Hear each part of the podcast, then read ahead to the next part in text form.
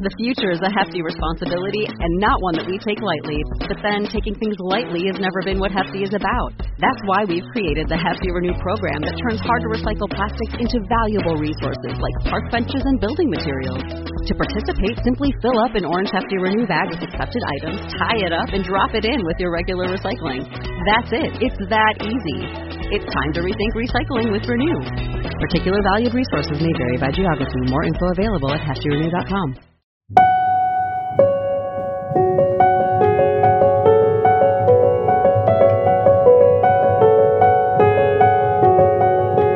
During his historic journey aboard the HMS Beagle, Charles Darwin spent over a month on an island off the coast of Chile known as Chiloé. It wasn't his final destination, but he still managed to work and collect information and specimens, including a small endangered fox known now as Darwin's Zorro. He also witnessed the after effects of an earthquake and made note of a rainbow that transitioned from the typical semicircle to a full circle right before his eyes. But it was the people he encountered that seemed to impact him the most. He later wrote, They are a humble, quiet, industrious set of men.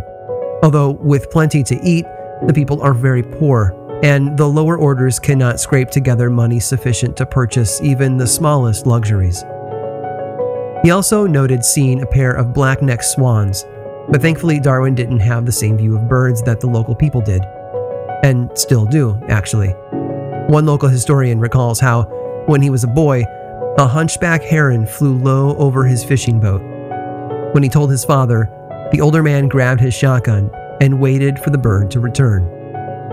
Why? Because for as long as anyone could remember, the people of Chiloé have believed that some birds are more than they appear. Some people, it seems, believe they are warlocks. Seeing one was a bad omen, hinting that someone close to you would die. All of us are ruled by authority to some degree, whether it's through our government, our religion, or our family ties. Often it's all three. But there's another governing body, one that's as old as time itself and on Chiloé, it controlled people for centuries. Sometimes, you see, people are ruled by fear. I'm Aaron Mahnke, and this is Lore.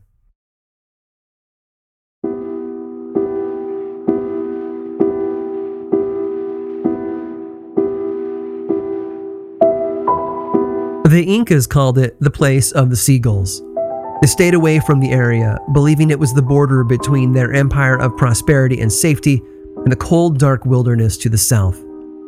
Chiloé isn't a large island, perhaps less than 100 miles from north to south, but it's certainly the largest in the collection of small islands there off the coast of Chile. And to visit it is to go back in time. Green hills, mountains in the distance, dark waves of the South Pacific, lapping on the shore where colorful houses are built on stilts to stay above the mud and the rocks.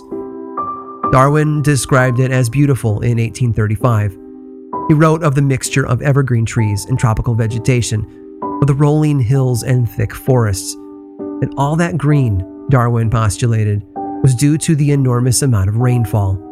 Gray skies and wet soil are a constant of life in Chiloé, then as it is now. And while most people have never heard of the place, the unique churches there have an architectural style that's earned them classification as UNESCO World Heritage Sites. There are churches, of course, because Jesuit missionaries built them shortly after arriving at the beginning of the 17th century. But don't let these European artifacts fool you. The culture the Jesuits encountered when they arrived was far outside their realm of experience. The Chiloé of old was home to a vast collection of myths and legends that informed almost every aspect of life.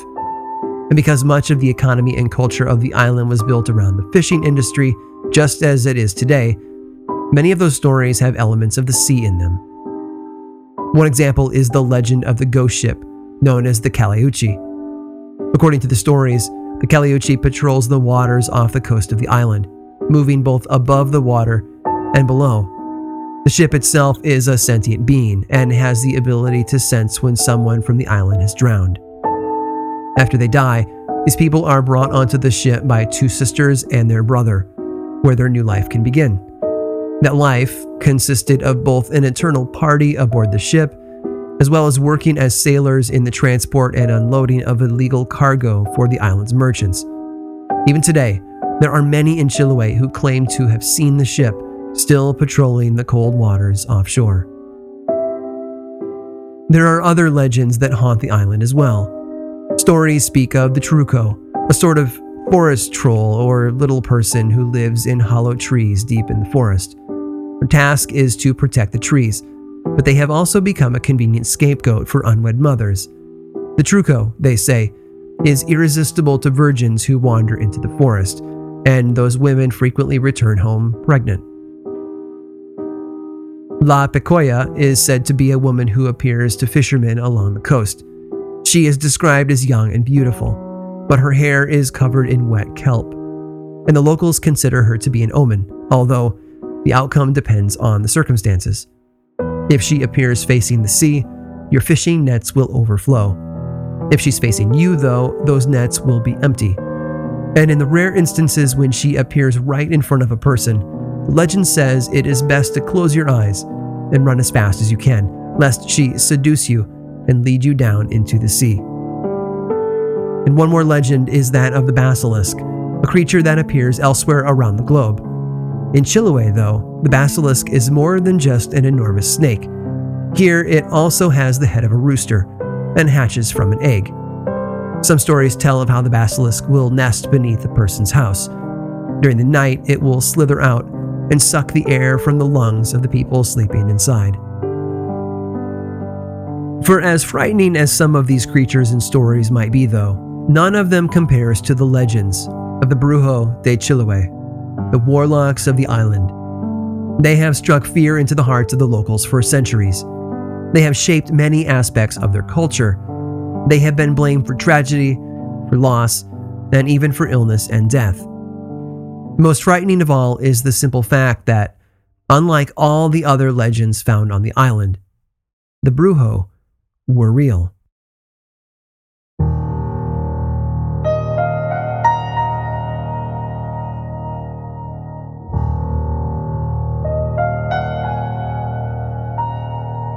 We know the Brujo were real because they were brought to trial in 1880. Almost overnight, what was once little more than a whispered legend, a sort of Chilean boogeyman, if you will, took on flesh and bone. Then what the investigation uncovered was truly shocking. Let's step back though. It's important to understand where the warlocks came from. the short answer is that we don't really know. But there are ideas, and many of them hold promise and truth. The most common theory is that something powerful was formed as a result of the collision between the indigenous culture and the Catholic faith of the Spanish when they first arrived.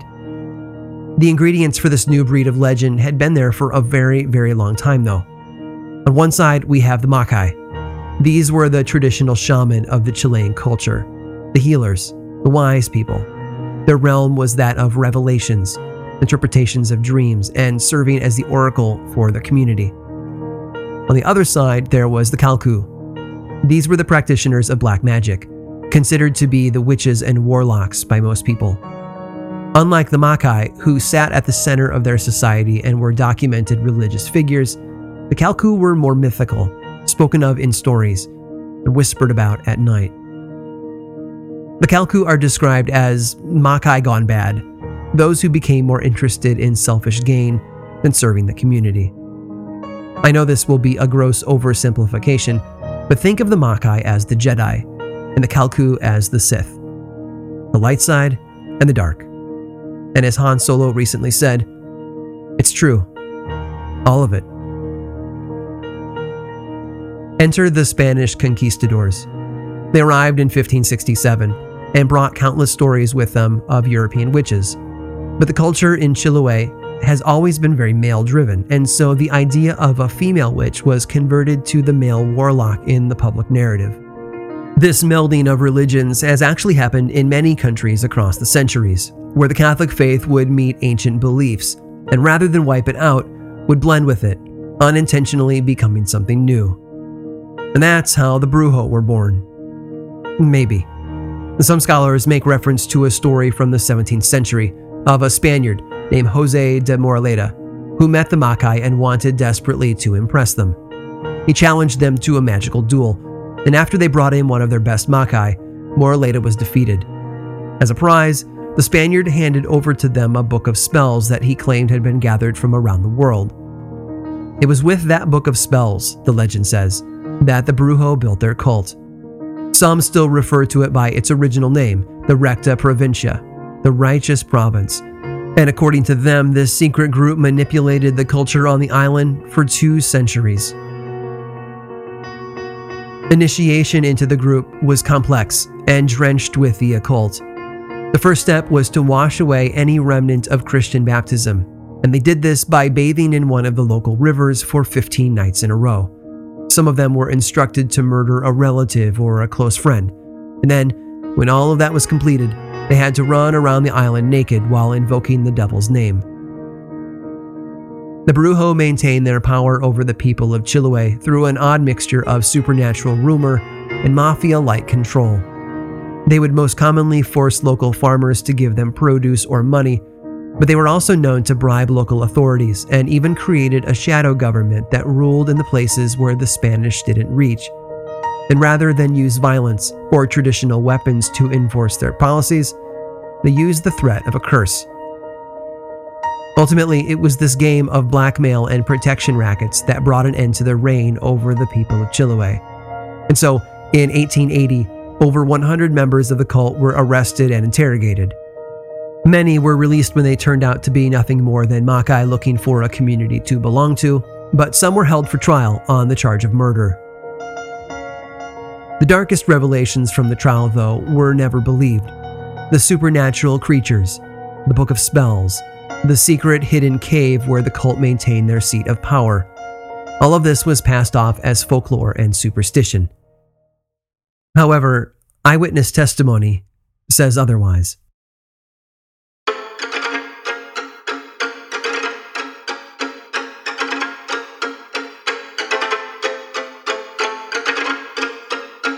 The trials revealed many new details about the Brujo and their beliefs, practices, and inner workings. Some almost sound like they were pulled right out of a children's book. They're so simple and benign, while others are downright chilling. For example, one of the men on trial in 1880 revealed that each warlock carried a pet lizard with him. This lizard, according to the man, would be tied to the warlock's forehead, and because it was magical, of course, it gifted him with powers. These warlocks were even said to communicate and interact with the ghost sailors aboard the Caleuche, using seahorses as aquatic carrier pigeons to pass messages back and forth.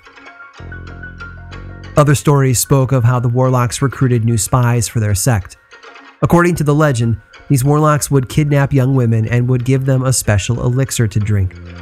Once ingested, these girls would vomit until their stomachs and intestines lay on the ground at their feet. Then, lightened of their load, they would transform into birds and do the bidding of their master. None of this, though, compares to what the Brujo were said to have kept in their cave. One of the men on trial in 1880, an elderly man named Mateo, claimed that in the 1860s he had been asked to visit the cave to feed the creatures kept there. And although his testimony was rejected by the court as fantasy, some have been left wondering. The cave, it is said, was difficult to locate, and rightly so. It contained multiple magical items, including the Book of Spells the group had received from the Spaniard Moraleda, as well as a bowl that was said to show the future to those who looked into it. And because these were objects of power for the warlocks, they needed to be carefully guarded. The entrance was a door hidden beneath the grass and soil in a rocky canyon near the coast, and with it, a metal key. Mateo told the court that he opened the entrance to the cave only to find two creatures inside that nearly defied description. One was called the Chivato, a humanoid creature that was briefly described as goat like and walking on four legs. But it was the other thing in the cave that Mateo had no trouble describing, because at first glance, it seemed to be nothing more than a bearded man. This man, though, was deformed. Not mildly, or by birth, but intentionally and drastically. He was called the Mbunche, and although the one that Mateo witnessed appeared old, He said that they typically began as infants. Now, this next part isn't for the faint of heart, but it's necessary to understand the level of cruelty and barbarism that this cult practiced. According to writer Bruce Chatwin, who visited the island in 1975, the locals still maintain a good amount of folklore around the creation of the Mbunche. The warlocks would kidnap a male six month old child, Chatwin recorded, and then deliver it to the one known as the Deformer, who lived inside the cave. This man's job was to shape and disfigure the infant's body. The head would be twisted daily until, after many months, it faced backwards. Limbs and fingers would be disjointed, and even its ears and mouth would be malformed by the deformer. The final characteristic, according to Chatwin, is the right arm. It would be bent backwards, and the hand slipped into an incision made on the right shoulder blade. Then the wound would be sewn up, leaving the arm permanently affixed to the child's back. Why this was done is something that history has forgotten over the years, but the impact is just as powerful today. Left to guard and inhabit the secret cave of the warlocks, the Mbunche was seen less as an act of torture and more as the creation of an essential part of the cult society. When one Mbunche died, another would be created to take its place.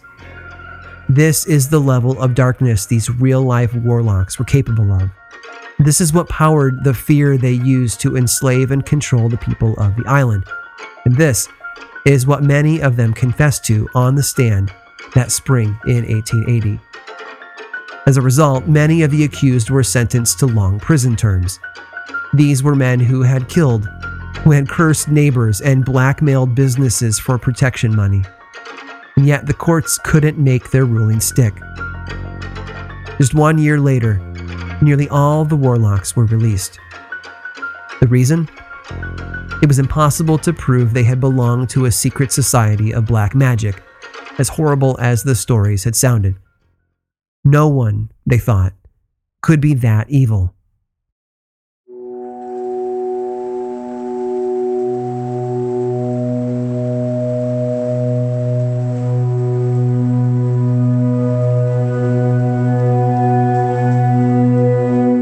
World where authority often falls to those with the most wealth, the most weapons, or the most connections, it's unusual to find cases where some other power allows people to rule. But if the story of Chiloé teaches us anything, it's that fear can be just as powerful as any government official. Fear of death, fear of poverty, fear of the unknown. Those who called themselves part of the Brujo in 1880 were card carrying members of a cult that wielded fear like a weapon. Thankfully, the trial helped to put real faces to the shadows that had plagued the people of Chiloé for centuries. Whether or not they received punishment for their crimes was secondary. The warlocks had been exposed, shattering their illusion of fear. But while many saw the trial as the end of that nightmare, there are some who aren't so sure. In 2006, the local court there in Chiloé issued a restraining order against Manuel Cardenas and his brother in law. Due to a physical altercation they had had with a 66 year old farmer named Jose Marquez, they were prohibited from coming within 10 meters of the old man. When asked why he attacked the farmer, Cardenas said it was because of an illness his father had been suffering through. Pain had become a constant part of the man's life, and it had gone on long enough. Cardenas claimed that his father's illness had begun after an encounter with Marquez, all the way back in 1992. The pain hadn't stopped since then, and after consulting with a local shaman, they were told why. According to the Machai, the farmer had cursed their father with black magic. Which begs the question Did the trial of 1880 really wipe out the cult of the Warlocks? Or did some of them slip through the government's net, living on to spread and grow their sect into the 20th century and beyond? After all, neither the cave nor its occupants were ever found.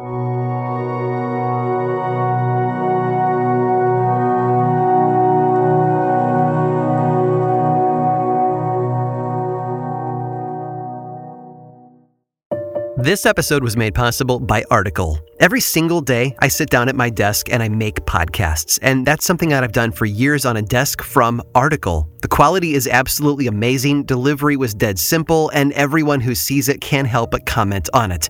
Maybe that's because Article believes in delightful design for every home, and thanks to their online only model, they have some really delightful prices too. Their curated assortment of mid century modern, coastal, industrial, Scandi, and boho designs makes furniture shopping simple. I honestly can't get enough of all of those clean lines, rich colors, and gorgeous wood finishes. Article's team of designers are all about finding the perfect balance between style, quality, and price. They're dedicated to thoughtful craftsmanship that stands the test of time and looks good doing it. Article offers fast, affordable shipping across the US and Canada. Plus, they won't leave you waiting around. You pick the delivery time and they'll send you updates every step of the way. And their knowledgeable customer care team is there when you need them to make sure your experience is smooth and stress free. Article is offering our listeners $50 off their first purchase of $100 or more. To claim, visit article.com slash lore and the discount will be automatically applied at checkout. That's article.com slash lore for $50 off your first purchase of $100 or more. This episode of Lore was made possible by DoorDash. We live in a pretty amazing world, don't we? You can get anything you need when you need it delivered right to your door. With DoorDash, you can get pretty much anything. For my family, this became a powerful tool when my kids started back up with after school sports. All of a sudden, there were days when being able to order a meal became a lifesaver. If it wasn't for DoorDash, we'd have been eating dinner way too late. And maybe you've been there, or in a different situation with a similar solution. Sick on the couch, trapped between never ending meetings, or even at a party and suddenly out of ice or alcohol. In moments like that, DoorDash can provide a clutch assist. DoorDash, your door to more. Download the DoorDash app now and get almost anything delivered. Must be 21 or older to order alcohol. Drink responsibly. Alcohol available only in select markets. This episode of Lore is made possible by June's Journey. Escape to a bygone age of mystery, danger, and romance as you immerse yourself in the world of June's Journey, a hidden object mystery mobile game that puts your detective skills to the test. Play as June Parker and investigate beautifully detailed scenes of the 1920s whilst uncovering the mystery of her sister's murder. With hundreds of mind teasing puzzles, the next clue is always within reach. Collect scraps of information to fill your photo album and learn more about each character. Plus, you can chat and play with or against other players by joining a detective club. You'll even get the chance to play in a detective league to put your skills to the test. I'm willing to bet that, like me, you work crazy hours and are desperately in need of easy ways to relax. I love that I can open up June's journey and dig in for a little while, searching for hidden objects, fine tuning my sense of observation, and enjoying the gorgeous artwork are all so, so helpful in letting me unwind. Mystery, danger, and romance. Where will each new chapter take you? Relax and lose yourself in this captivating quest of mystery, murder, and romance. Can you crack the case? Download June's Journey for free today on iOS and Android. This episode of Lore was researched, written, and produced by me, Aaron Mahnke. Lore is much more than a podcast. There's a book series in bookstores around the country and online, and the second season of the Amazon Prime television show was recently released. Check them both out if you want more lore in your life. I also make two other podcasts Aaron Mahnke's Cabinet of Curiosities and Unobscured, and I think you'd enjoy both. Each one explores other areas of our dark history, ranging from bite sized episodes to season long dives into a single topic. You can learn about both of those shows and everything else going on all over in one central place theworldoflore.com slash now. And you can also follow the show on Facebook, Twitter, and Instagram. Just search for Lore Podcast, all one word, and then click that follow button. When you do, say hi. I like it when people say hi. And as always, thanks for listening.